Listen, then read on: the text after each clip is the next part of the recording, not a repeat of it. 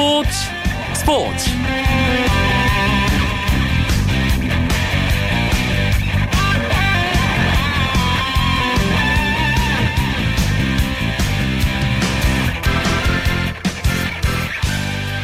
안녕하십니까. 금요일 밤 스포츠 스포츠 아나운서 이광용입니다. 슈틸리케호가 러시아 월드컵 최종 예선행에 9부 능선을 넘었습니다 울리 슈틸리케 감독이 이끄는 축구 국가대표팀이 쿠웨이트와의 2018년 러시아 월드컵 아시아 지역 2차 예선 G조 4차전에서 1대0 승리를 거뒀습니다. 슈틸리케호는 만만치 않은 쿠웨이트 원정에서 뛰어난 집중력과 강한 압박을 앞세워 귀중한 승점 3점을 더했고 이로써 4연승과 무실점 행진을 동시에 이어가면서 G조 선두를 지켰습니다. 여러 악재를 이겨내고 이기는 축구를 보여준 슈틸리케호 이야기 잠시 후 축구 기자들과 자세하게 나눠보겠습니다. 먼저 오늘 들어온 주요 스포츠 소식 정리하면서 금요일 밤 스포츠 스포츠 문을 활짝 열겠습니다.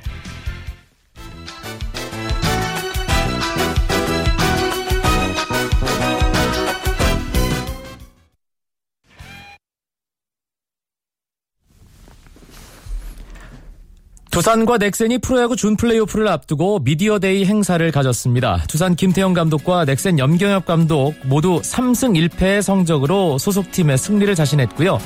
1차전 선발 투수로 두산은 외국인 에이스 니퍼트를 넥센은 한화에서 이적한 양훈을 예고했습니다. 미국 프로야구 메이저리그에서 추신수 선수의 소속팀 텍사스 레인저스가 토론토 블루제이스를 상대로 막을 올린 아메리칸 리그 디비전 시리즈 1차전에서 5대 3으로 승리했습니다. 추신수는 2번 타자 우익수로 출전해 3타수 무안타에 그쳤지만 볼넷으로 한 차례 출루했습니다. 4년 만에 지구 우승을 차지해 포스트 시즌을 기분 좋게 시작한 텍사스는 내일 열리는 2차전에서 에이스 해멀스를 내세워 2연승에 도전합니다. KBL 프로농구 고양 오리온이 4연승을 기록했습니다. 오리온은 안양 KGC와의 경기에서 87대 77로 승리했는데요. 오리온은 4연승을 달리며 리그 선두를 고수했고 KGC는 2연승의 좋은 흐름이 깨졌습니다. 오리온은 애런 헤인즈가 20득점과 13개 리바운드를 기록하며 승리에 수훈갑이 됐고요. 이승현과 문태종도 각각 16득점, 17득점을 올렸습니다. 반면 KGC는 팀 조직력이 일찍 무너지면서 패배하고 말았습니다. 한편 삼성은 홈 첫 승리를 신고했습니다. 서울 삼성은 원주 동부와의 경기에서 79대 72로 이기며 시즌 처음 홈에서 승리를 기록했는데요. 라틀리프가 20득점, 11개의 리바운드, 어시스트 2개로 팀 승리에 앞장섰고 문태영도 15득점에 9개의 리바운드, 어시스트 4개를 기록하며 힘을 보탰습니다. 동부는 복귀한 윤호영이 18득점 4개의 리바운드로 분전했지만 팀 패배를 막지 못했습니다. 2015 프레지던츠컵 골프 대회 둘째 날 인터내셔널 팀이 대반격에 나섰습니다. 인터내셔널 팀은 인천 송도 잭 니클라우스 골프장에서 4볼 매치 플레이로 치러진 2라운드 5경기에서 3승 1무 1패로 승점 3.5점을 보탰습니다. 어제 1승 4패로 뒤졌던 인터내셔널 팀은 중간 승점 합계 4.5대 5.5로 미국 팀에 바짝 따라붙었습니다. 대반격의 선봉에는 코리안 듀오와 남아공 듀오가 있었는데요. 배상문과 뉴질랜드 동포 대니 리가 세계 랭킹 5위 리키 파울러와 랭킹 17위 지미 워커를 한 홀 차로 제압했고 이에 앞서 남아공 출신 루이 우스트히즌과 브랜던 그레이스는 조던 스피스와 더스틴 존슨이 짝을 이룬 미국에 네 홀 차 완승을 거뒀습니다.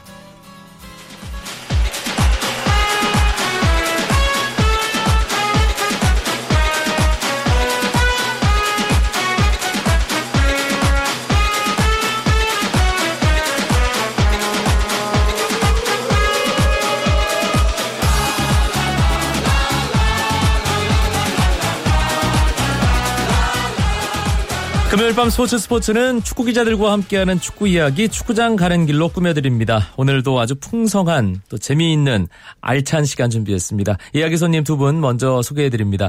중앙일보 송지훈 기자 어서 오세요. 네, 안녕하세요. 스포츠조선의 이건 기자도 함께합니다. 네, 안녕하세요. 한글날 오늘 공휴일이었습니다. 그런데 축구 기자들은 쉬지 못하고 상당히 바쁜 일정을 보냈겠습니다. 송지훈 기자. 뭐 오늘도 오늘이지만 저는 어젯밤부터 계속 바빴거든요. 그러니까 뭐 자정 지났으니까 사실 오늘이 시작되는 시점부터였죠. 그렇죠. 뭐 저는 사실 어제 저녁부터 이제 뭐 조금 이따 얘기하겠지만 이 정몽주 명예회장 그 사건 네. 그게 나오면서부터 시작이 돼서 그거 기사화하느라고 여러 이리저리 발 뭐 땀나게 뛰어다닌 뒤에 바로 A매치 시작이 됐고요. 네. 그 A매치 보고 기사 쓰고 잠든 뒤에 바로 출근을 해서 이제 퇴근하고 여기 온 거니까 뭐 한 24시간 정도를 계속 축구와 함께 보낸 그런 날이었습니다. 오늘 중요한 경기가 새벽에 그리고 저녁에 오후에 예, 있었으니까 두 경기가 있었습니다. 결과들이 다 좋았기 때문에 어, 현장에서 일하는 우리 기자들도 기분이 괜찮았을 텐데 일단 그 내용 과정을 좀 짚어보겠습니다. 먼저 형님들이 우리 시간으로 오늘 새벽에 열린 쿠웨이트 원정 경기 아주 중요한 승리를 거뒀습니다. 이건 기자. 네, 그렇습니다. 그러니까 11시 어젯밤 11시 55분이니까 어제라고 이제 통칭을 할 어제 수가 시작해서 있겠죠. 오늘 끝난 경기였죠. 그렇습니다. 예, 1박 이틀에 2일 걸쳐서 경기였어요. 일박 밤에 이일 축구를 했는데 했을까요? 네. 예. 아, 상당히 중요한 경기였습니다. 2018년 러시아 월드컵 아시아 지역 2차 예선 G조 이제 4차전 경기였는데 한국과 쿠웨이트가 쿠웨이트 시티에 있는 국립 경기장에서 맞닥뜨렸습니다. 양팀 모두요 그 이전까지 3경기에서 3전 전승을 달리고 있었고 한국이 한 골을 더 넣었기 때문에 조 1위를 달리고 있었습니다. 간발의 차였죠, 그러니까. 그렇죠. 어떻게 보면 이 경기가 조 1위를 결정지을 수 있는 경기였다. 그러니까 슈틸리케 감독도 가기 전에 이번 경기는 승점 6점짜리 경기다. 이기면 벌어질 수 있다라는 걸 강조를 했었고요. 일단 뭐 결과만 말씀드리자면 어제 그 구자철 선수의 그 헤딩 결승골에 힘입어서 한국이 쿠웨이트를 1대 0으로 누르고 4전 전승 승점 12점으로 G조 1위에 이제 올랐습니다. 우리가 중동 원정이 참 어렵다는 얘기를 많이 하게 되는데 사실 분위기 우리 쪽으로 쉽 빨리 가져오지 못한다면 계속 좀 안 좋은 분위기로 흐를 수 있고 어, 또 주도권을 상대에게 내주는 예, 그런 경기 흐름 우리가 많이 봐왔습니다. 어제 선제골이 빠른 시점에 터진 게 그나마 다행이었다는 생각도 한편으로 듭니다. 송지훈 기자. 어제 경기를 한 단어로 정리를 하면 바로 그 올해 초 호주 아시안컵 본선 때 슈틸리케오가 보여줬던 바로 그 축구 늪축구였습니다. 네. 네. 그 제가 네티즌들이 정의한 그 늪축구 정의를 한번 찾아보니까요. 한국이 억지로 선제골을 우겨 넣고 그 상대팀이 연이은 헛발질로 무의미한 시간을 보낸 뒤에 경기 후반부에 정신을 차린 상대 선수들이 결정적인 찬스를 만들지만 그때는 우리 골키퍼가 신들린 듯한 방어를 보여주고 결국 1대 0으로 이기는 축구. 이렇게 돼 있거든요. 네. 어제 아마 그 경기 이제 오늘 새벽까지 경기를 보신 분들이라면 어 이거 이 경기 흐름이랑 똑같은데라고 아마 느끼셨을 거예요. 바로 그 어쨌거나 이기는 축구, 늪축구로 우리가 어제 승리를 거뒀습니다. 그런데 사실 구자철 선수 골 말고도 득점을 할 수 있는 기회가 조금은 더 있었습니다. 이건 기자. 그렇습니다. 뭐 후반전 시작하자마자 석현준 선수의 그런 슈팅이라든지 그리고 또 뭐 골대도 때리고 또 상대 골키퍼의 선방에 막히면서 네. 결국 뭐 한 3대 0이나 4대 0도 나오더라도 이상할 것 없었다는 그런 모습도 있긴 있었거든요. 근데 이제 그 부분에서 아마 우리 선수들이 많은 것을 얻지 않았나. 그러니까 결국에 쐐기골을 넣지 못하면 그 경기가 얼마나 막판으로 갈수록 어렵게 갈 수 있는가를 확실하게 보여준 그런 경기였다고 볼 수가 있겠고 네. 그래도 우리 선수들이 상당히 노련했다라는 게 경기 후반이 되니까 뭐 이렇게 공격을 많이 한다기보다도 그 승점 3점이 중요한 걸 알았거든요. 그렇기 때문에 볼을 소유하고 볼을 끌고 패스를 하면서 볼 점유율을 극대화시키는 아주 노련하면서도 상대방이 봤을 때는 침대 축구보다 더 얄미운 축구를 하면서도 어쨌든 승점 3점을 가지고 왔다라는 것이 상당히 중요했다라고 볼 수가 있겠습니다. 침대는 편한데 늪은 상대에게 아주 불편함을 안겨주는 예. 어. 똑같이 눕는 거긴 한데 참, 예, 이게 참 느낌이 예. 다른 예, 두 가지. 이겨야 하는 경기 슐레케 감독이 승리를 정말 강조했던 쿠웨이트 원정이었습니다. 아, 일단 준비하는 과정 또 선발 선수들을 통해서도 감독이 어떤 생각으로 어떤 의지로 경기에 임하느냐가 드러나는데 송지훈 기자는 어제 베스트 11 어떻게 보셨어요? 그 지난달 초에 우리가 이제 라오스, 레바논 상대로 월드컵 예선 2연전을 할 때 그때는 슈틸리케 감독이 중앙 미드필더 한 명만 기용을 하는 이제 2선에 4명을 배치하는 4-1-4-1 포메이션을 했었거든요. 그거는 아무래도 뭐 이기는 걸 떠나서 우리가 다득점, 많은 골을 넣고 시원하게 이기겠다라는 그런 의지가 담긴 그런 포메이션이었는데 어제는 역시나 껄끄러운 중동 원정이었고요. 또 상대팀 쿠웨이트가 우리와 나란히 3연승으로 또 상승세를 타고 있는 그런 팀이었기 때문에 여러 가지 사마, 그런 상황들을 감안을 해서 득점보다는 이제 실점 방지 위주의 그런 안정적인 전술 그 4-2-3-1 포메이션을 썼는데요. 그 지금은 슈틸리케 감독의 어떤 전술 변화는 기성용 선수가 항상 키거든요. 네. 기성용 선수를 올리느냐 내리느냐에 따라 달라지는데 이번 경기는 내려서 좀 더 안정에 보강을 둔 그런 전술을 기용을 했습니다. 사실 손흥민 선수와 이청용 선수의 공백 조금은 걱정되는 부분이었고요. 네. 그두 선수의 빈자리를 어떤 식으로 메우느냐가 뭐 축구 관련된 일을 하는 모든 분들, 축구 팬들의 관심사였는데 어제 석현준 선수가 톱이었고 그 3회 자리 네. 그 손흥민 선수, 이청용 선수가 해당되는 아, 그 자리에 구자철, 권창훈, 남태희 선수가 섰단 말이에요. 그렇죠. 그 부분 어, 선수들의 역할 수행이랄지 어떻게 평가해 볼 수 있을까요? 그러니까 이청용 선수란지 손흥민 선수의 경우에는 그 개인의 능력이 상당히 좋기 때문에 어, 그 선수들의 결정력과 개인의 능력에 많은 것을 기대를 했지만 이번에는 슈틸리케 감독이 구자철, 권창훈, 남태희를 쓰면서 개인의 능력보다는 그 선수들이 무한 스위칭이라고 할 수가 있겠죠. 자리를 많이 이동을 하면서 상대를 괴롭혀라. 라는 그런 의도를 가지고 4-2-3-1 전형을 이제 냈거든요. 네. 근데 구자철 선수는 상당히 좋았어요. 전반 12분에 결승골도 넣고 후반 들어서 몇 차례의 그런 개인기와 슈팅 그런 것들이 좋았는데 물론 또 권창훈 선수도 상당히 자신감 넘치는 공격에 뭐 볼 흐름을 유리하게 하면서 좋은 모습 보였습니다. 다만 남태희 선수가 아직까지는 좀 자신감이 올라오지 않은 게 아닌가. 그러니까 남태희 선수의 그런 특징이라고 한다면 스피드 그리고 개인기인데 어떻게 보면 좀 스피드도 조금 아쉬웠고 개인기도 없었고 뭐 슈팅도 많이 없었고 약간은 좀 겉도는 느낌이 있었기 때문에 아무래도 슈틸리케 감독이 지금 아마 한국으로 오고 있을 건데 한국으로 오는 비행기 안에서 그 공백을 그 자리를 도대체 어떻게 메울 것인가에 대해서 고민을 하고 있을 것이다 라고 생각을 합니다. 네. 사실 전문 윙어가 어느 순간부터 대표팀에서 상당히 귀해졌는데 남태희 선수가 이렇게 측면을 제대로 돌파할 수 있는 공격적인 자원으로 손에 꼽히는 선수이기 때문에 기대를 모았습니다. 근데 어제 뭐가 좀 문제였을까요? 그 저는 뭐 남태희 선수의 어떤 경기력적인 측면보다는 지금 최근 들어서 우리 대표팀의 어떤 최전방 공격 조합이 좀 많이 달라졌거든요. 네. 이제 그런 달라진 조합에 남태희 선수가 그동안 대표팀에 자주 뽑히지 않아서 좀 적응할 기회가 부족했다라는 그 부분에 조금 더 무게 중심을 두고 싶고요.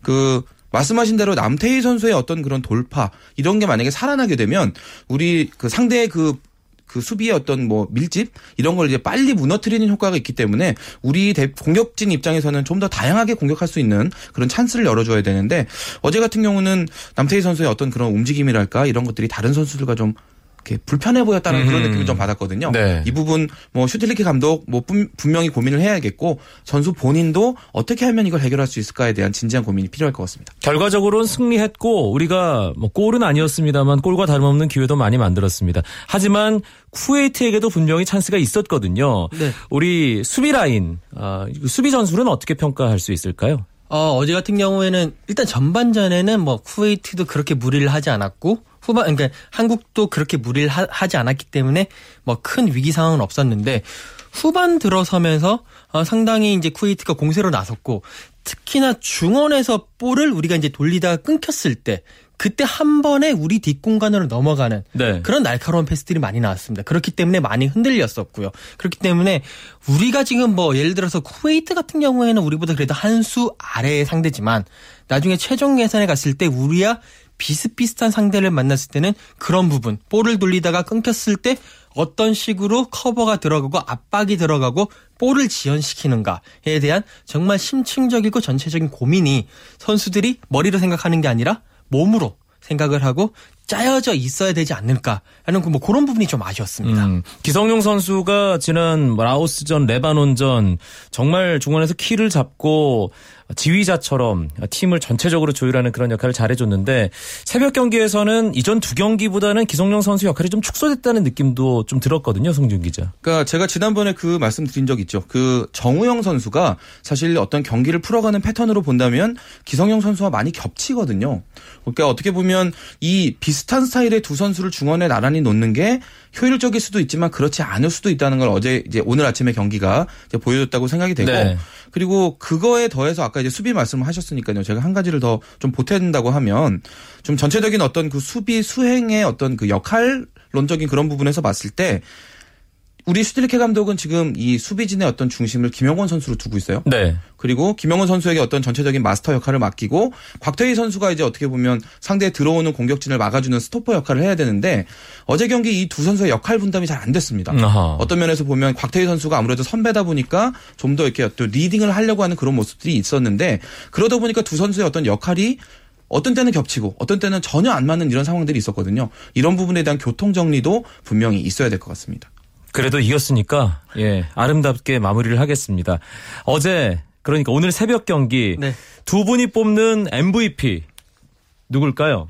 이건 기자. 뭐 구자철 선수는 뭐 골을 넣었으니까 뭐 이제 뽑을 수 있다고 생각을 하고 수몸 MVP를 제가 뽑는다고 한다면 골키퍼 김승기 선수를 꼽고 싶어요. 네. 맨 마지막에 그런 선방들도 있었고 후반 이제 중반 이후에 상대의 공세를 많이 막아내면서 만약에 이제 그때 만약 골을 이제 허용을 하고 우리가 무승부가 되거나 혹시나 지기라도 했으면 상당히 경기가 억울하고 정말 그럴 수밖에 없었던 네. 경기가 될 수 있었거든요. 그거를 막아낸 것이 바로 김승규 선수가 아닐까라고 음. 생각을 합니다. 이건 기자의 선택은 김승규 골키퍼. 송지은 기자는요.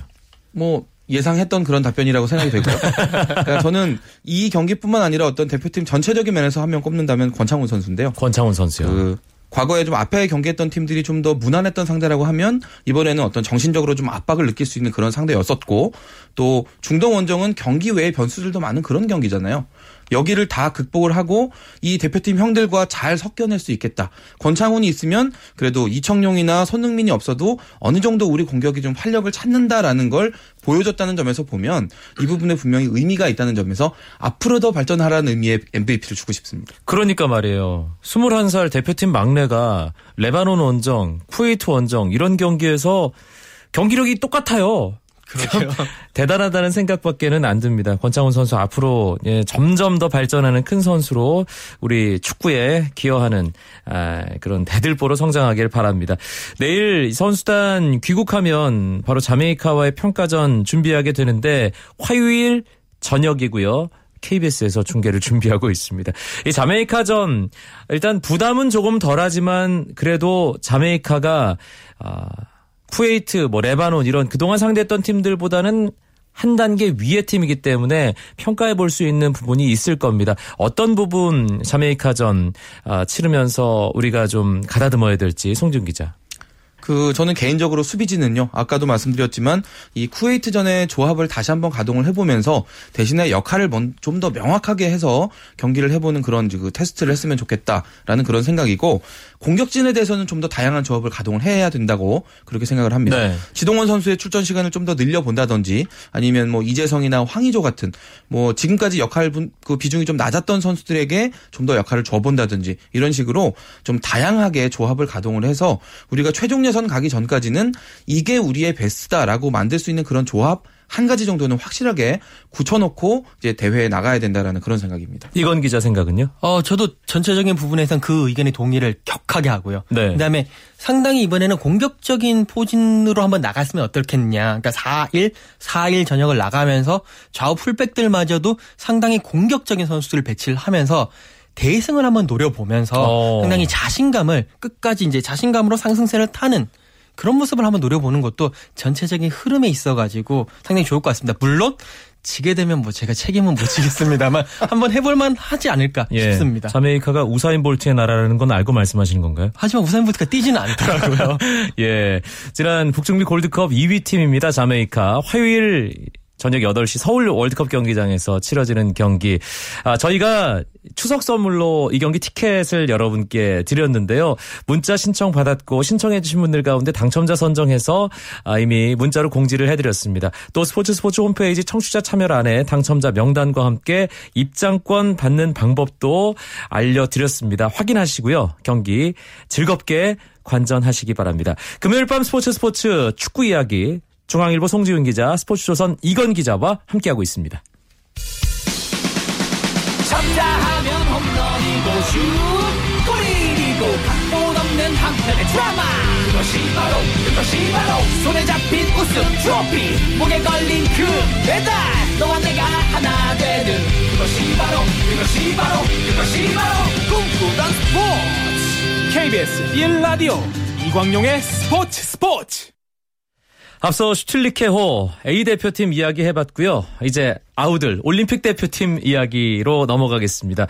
오늘 오후에 신태용 감독의 올림픽 대표팀 평가전이 있었습니다. 송지훈 기자. 네, 그 화성종합 경기타운에서 열린 경기였고요. 아시아의 또 다른 강호 호주 이제 올림픽 팀을 상대로 해서 우리나라가 2연전을 하게 되는데 그 첫 번째 승부였습니다. 경기 결과부터 말씀드리면 신태용 감독이 이끄는 우리 대표팀이 그 2대 0으로 완승을 거뒀습니다. 전반 6분에 황희찬, 지언학으로 이어지는 선제골이 나왔고요. 그 전반 27분에 프리킥 찬스 후속 상황에서 연제민 선수, 수비수 연제민 선수가 추가골을 기록을 하면서 우리가 2대 0으로 이겼습니다. 유럽파들을 이 앞쪽 공격 라인에 대거 배치하는 아, 신태용 감독이 상당히 실험적인 라인업을 구성했는데 결과적으로는 대성공입니다. 이건 기자. 그렇습니다. 앞선에 있는 공격수들 전체를 이제 그 유럽파로 이제 구성을 했어요. 뭐 박인혁이라든지 황희찬, 유승우, 지연학, 최경록 모두 유럽파로 구성을 하면서 어 뭔가 그러니까 그 이전까지 신태용 감독이 유럽파들의 그런 역량을 내 눈으로 보고 싶다라고 네. 얘기했었거든요. 그런데 그 눈에 딱딱딱 들어맞게 만점 활약을 펼쳤고 특히나 황희찬 선수 같은 경우에는 제가 알기로 19세입니다. 그러니까 저 팀에서 그러니까 올림픽 팀에서 막내로 알고 있는데 이 선수가 뭐 거의 형들과의 그런 모습, 형들과의 그런 어, 경쟁과 그리고 그런 어, 경기에서 주눅들지 않고 자신의 모습을 보였다라는 것이 어, 상당히 인상적이었고 지금도 아마 모 포털 사이트에 뭐 실시간 검색어 1위를 차지하고 있더라고요. 네. 보기 전에 봤는데 그만큼 앞으로 좀 눈여겨 볼 만한 선수가 아닌가 싶습니다. 참고로 내년 리우 올림픽에 출전 가능한 선수들 연령대 93년생이 중심이고요. 뭐 94년생도 실력에 따라서는 포함될 수 있는데 이건 기자가 방금 격찬한 황희찬 선수는 1996년생입니다. 그렇기 때문에 오늘 공격 어, 쪽에서 황희찬 선수가 뭐 상대 호주 수비진을 갖고 놀 정도의 그런 플레이를 보여줬다는 게 참 더 대단하다고 느껴지는데 송지은 기자는 오늘 경기 어떤 부분이 가장 인상적이었나요? 그 역시나 황희찬 선수는 어린 선수잖아요. 네. 그러니까 어리다는 게 뭐 단순히 아직 뭐 체격적으로 뭐 신체적으로 잘 덜 여물었다라는 그런 의미도 있겠지만 경기 경험이 그만큼 동료 어떤 형들에 비해서 부족하다는 의미도 있- 있거든요. 그런 면에서 본다면 여러 가지로 뭐 경기 경험이나 신체적으로 부족한 게 많은데 말씀하신 대로 이 형들이 뛰는 무대에서 잘 섞여서 어? 이 선수가 다른 동료보다 어리단 말이야? 이런 느낌이 들 정도로 그렇게 잘하기가 쉽지가 않습니다. 그 최근에 이승우 선수가 한 살 형들과 경기를 했는데도 사실 뭐 주목받는 플레이를 잘 하지 못했잖아요. 네. 그렇다시피 성장기에 있는 선수들의 한두 살이 정말 큰데 이 선수들 정말 잘 녹아줬다는 점에서 황희찬 선수 그리고 또 이 유로파 선수들은 이 국내파 선수라고 같이 섞인 적도 잘 없지만은 이 선수들끼리도 발을 맞춰본 경험이 없거든요. 음. 그럼에도 불구하고 아주 자연스러운 그런 경기 흐름을 보여줬다는 점에서 신태용 감독의 어떤 공격진의 고민이 많이 덜어졌겠구나라는 그런 생각을 했습니다. 네. 실전 경험을 통해서 조직력을 가다듬는 것 가장 중요한 부분인데 아, 신태용 감독의 올림픽 대표팀 한 경기를 더 치르게 되죠. 네, 그렇습니다. 이제 12일에 경기도 이천에서 리턴 매치를 하게 되는데 월요일 저녁이에요. 그렇습니다. 어, 유럽파들을 다시 한 번 더 검증을 할 것이고 그리고 또 다른 선수들 오늘 못 뛴 선수들 그리고 또 많이 못 뛴 선수들을 이제 다시 뛰게 하면서 뭔가 이제 내년 1월 달에 이제 카타르에서 23세 이하 아시아 체- 축구 연맹 23세 이하 챔피언십을 하거든요. 네. 거기 16개 팀 가운데 3등 안에 들어야지 내년 올림픽을 나갈 수가 있는데 그때를 위한 아, 가장 최적의 어, 선수들과 포메이션을 찾을 전망입니다. 음, 올림픽 이 티켓 걸린 이 단일 대회 아, 이전과는 올림픽 티켓 따는 방식이 달라졌다. 그렇기 때문에 변수가 그만큼 많다는 생각도 들고요. 아, 신태용 감독이 준비할 시간이 많지 않음에도 오늘 경기를 통해서 아, 참 팀을 잘 만들고 있구나라는 그런 느낌 많은 축구 팬들이 받으셨을 텐데 권창훈 선수가 여기에 합류한다면 더 좋아지는 거잖아요. 권- 송지훈 기자. 슈틸리케 호의 권창훈 그리고 이 신태용 호의 황희찬 이렇게 어린 선수들이 정말 잘해주고 있다는 네. 거 그런 부분들이 정말 괜찮고 권창훈 선수가 이 A, A, A 대표팀의 어떤 그런 형들과 배운 어떤 기량과 경험 같은 거 이제 올림픽 팀의 전수도 할 수 있기 때문에 그런 점이 아주 기대가 되는 부분이고요. 그리고 앞, 앞에 그 유로파 선수들 얘기를 했는데 제가 잠깐 보강을 해드리면 지금 신태용 감독의 가장 큰 고민이 그거거든요. 과연 이 선수들을 내년 1월에 열리는 아시아 선수권에 차출을 할 수 있을 것인가. 아, 그 소속팀이 허락을 해줘야 나올 수 있는데 그렇죠. 이게 공식 경기 아니기 때문에 노 하면 못 나가는 거기 같거든요. 그래서 지금 축구협회 차원에서 이 부분을 좀 미리 발빠르게 움직이고 있다고 하는데요. 이렇게 경쟁력 보여준 선수들 우리 대표팀에서 활용해야 되지 않겠습니까? 음. 축구협회가 어떤 외교력을 잘 발휘해야 될 그런 시점이라고 생각됩니다. 뭐 상대 어, 팀, 그, 그 소속된 팀들 설득하는 뭐 방식은 여러 가지가 또 있을 수 있겠고요. 그 선수들 가치를 올려서 어, 당신 팀에게 도움이 된다 뭐 이런 식으로 축구협회가 그 부분은 잘 아, 논리를 만들 거라고 믿고요. 어, 이제 정몽준 대한축구협회 명예회장 제재와 관련된 징계와 관련된 이야기를 나눠보겠습니다. 아, 피파 윤리위의 이 징계가 상당히 어, 강하게 나왔습니다. 6년 자격 정지예요, 이건 기자. 그렇습니다. 어제 밤에 이제 피파가 홈페이지를 통해서 그 소식을 전했는데 어, 그러니까 윤리산하 조사국이 그러니까 2010년이었죠. 그 당시에 이제 2018년, 2022년 월드컵 유치와 관련해서 여러 가지 많은 우리나라도 분명히 이제 유치 활동을 했었고 그때 정몽준 회장이 7억 7,700만 달러 약한 9천 한 200억 원 정도 되는 그런 기금을 조성을 해서 축구 발전을 위해서 쓰겠다는 서한을 피파 집행위원들한테 발송을 했습니다. 돈을 준게 아니라 이제 그 계획을 담은 서한을 준 거예요. 네, 거죠. 편지를 보냈는데 거기에 대해서 이제 윤리위원회가 조사를 해서 15년 자격정지 그리고 또 그 조사 과정에서 윤리를 비판한 데 대해서 4년 자격정지 구형을 했고요. 이제 거기를 이제 구형을 통해 가지고 또 조사를 하면서 결론을 내린 게 결국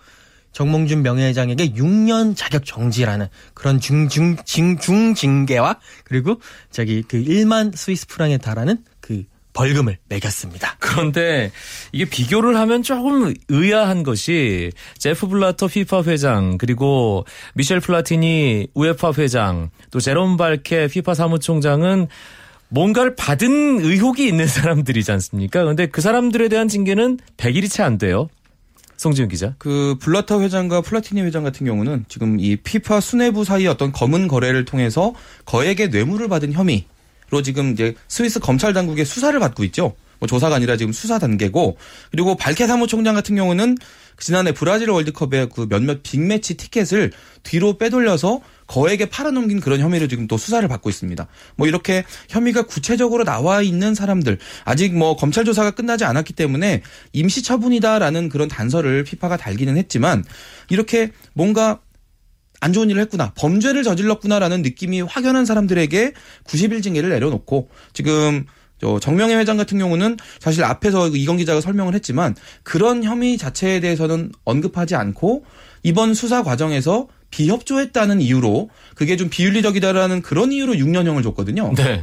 이게 과연 상식적으로 이해가 되는 건지 예. 뭐 저도 한국인이라서 그런지 모르겠습니다만 이해가 정말 안 됩니다. 정명회 회장 측이 뭐 공식 입장 발표하고 스포츠 중재 재판소 뭐 활용해서 하여튼 공식적으로 제소하는 절차를 밟겠다고 했기 때문에 이 문제는 좀 더 지켜보도록 하겠습니다. 금요일 밤 스포츠 스포츠 축구 이야기 중앙일보 송지훈 기자, 스포츠조선의 이건 기자와 함께했습니다. 두 분 고맙습니다. 네, 감사합니다. 고맙습니다. 오늘 준비한 이야기 여기까지입니다. 주말 스포츠 스포츠 어, 9시 20분부터 함께 하실 수 있고요. 저는 월요일 밤에 다시 뵙겠습니다. 아나운서 이광용이었습니다. 고맙습니다. 스포츠 스포츠.